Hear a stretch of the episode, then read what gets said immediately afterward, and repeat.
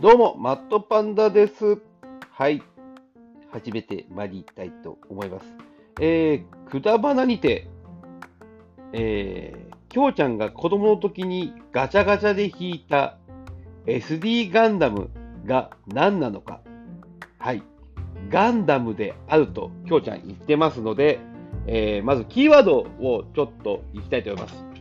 グレーもしくは黒。えー、トゲトゲしていて、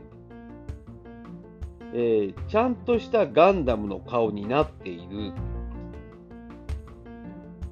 そうです。えーで、1995年から98年ぐらいにやったのではないかということですので、えーこの辺のキーワードで、えーちょっと勝手にこれじゃねえかなっていうのをやっていきたいと思います。まあその時期で言って、まずまあグレーサイド、グレーっぽい色サイドから行かせてもらうと、えーガンダムマーク3、えーグレーサイドで、えーキャノンがついてまして、えーマーク2の次にのタイプの、えーモビルスーツになるわけでございますが、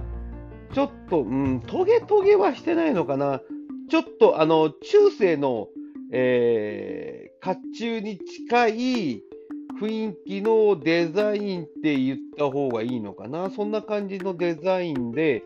す。で、機体色はグレーで、顔が若干ダブルゼータっぽく、あの、赤みがないんで、これちょっと違うかなとは思うんですが、マーク3。で、まあ、グレーでいくと、まあ、厳密にはガンダムじゃないんですが、えー翼の生えたゼータプラス。はい、ゼータプラス。はい。あれガンダムではないんですよね。ゼータプラスはゼータプラスなんで。えーえーゼータガンダムの、えー簡易版というか、量産型という、量産型じゃないのかな。まあ、後継機で、えーゼータより若干性能が落ちる、えーものでございますが、翼があって、えーガンダムっぽい形になっております。はい。そもそもガンダム、ガンダムもう一つマーク、マーク5とか、あの辺のシリーズが95年ぐらいまでにこう出揃ったり、S ガンダムとかね、あの辺が出揃ったりするんで、だけど、まあその辺じゃないよね。グレーっぽくとか白っぽくなってくるんで、はい。えーで、まあ、もともと根本的に違うな、ガンダムの顔に近いなってなっていくと、トーリトールギス3なのかなとも思ったんですけど、えーエターナルワルツなんで、もうちょい後なのかなって、もちろんトーリギスっぽかったら、えーウィングはボンボンで4コマ見てたらしいんで、多分わかるだろうから、トールギスではないのかなと思います。はい、そしてもともと根本的に SD シリーズなんじゃないかなというふうに思うと、えー顔が赤い、赤くガンダムの顔してますよってなってくると、えーガンダム武者列伝の小ガンダム、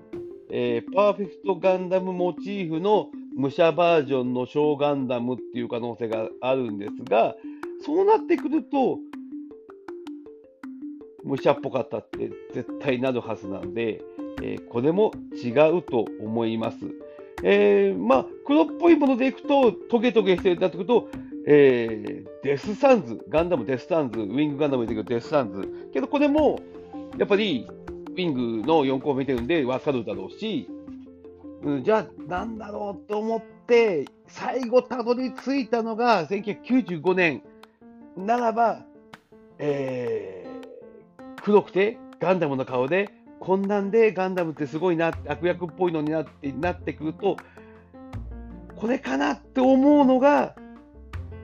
マスターガンダムですね。えー G ガンダムに登場する、えー東方腐敗マスターアジアが乗っている、えー、蒸気で、えーえー主人公の師匠のマスターアジアが乗っているマスターガンダム、えーちょっと角っぽいものがあって、顔はしっかりガンダムの顔で、えー手の爪がこう、手に爪があってこう悪役っぽくて、えー、翼っぽいもんもあるんで、もしかするとこれなのかなと思います。えー、これが、きょうちゃんにどこまで通じるか分かりませんが、一度検索していただいて思います。私の第一候補、完全な、えー、確定候補としましては、マスターガンダムではないのかなと思いますが、ちょっとヘブンズドアとか、ヘブンズソーとか、えー、デビルガンダム視点のマスターアジアの手下であるデビ、あの、もう、あのー、思った、ヘブンズソードも思ったんですが、ヘブンズソードはね、特徴がありすぎるんで、ちょっと違うのかなというふうに思います。はい。できれば、マスターガンダムではないのかな？きょうちゃんどうなのかな？ということで、えー、また、えー、回答を待ちたいと思います。これ、意外とガンダム好きのおじさんたち盛り上がってるんで、もうちょい引っ張れたら面白いのかなと、ちょっと思ってますが、はい。えー、正解したかなどうかなということで終わりたいと思います。以上です。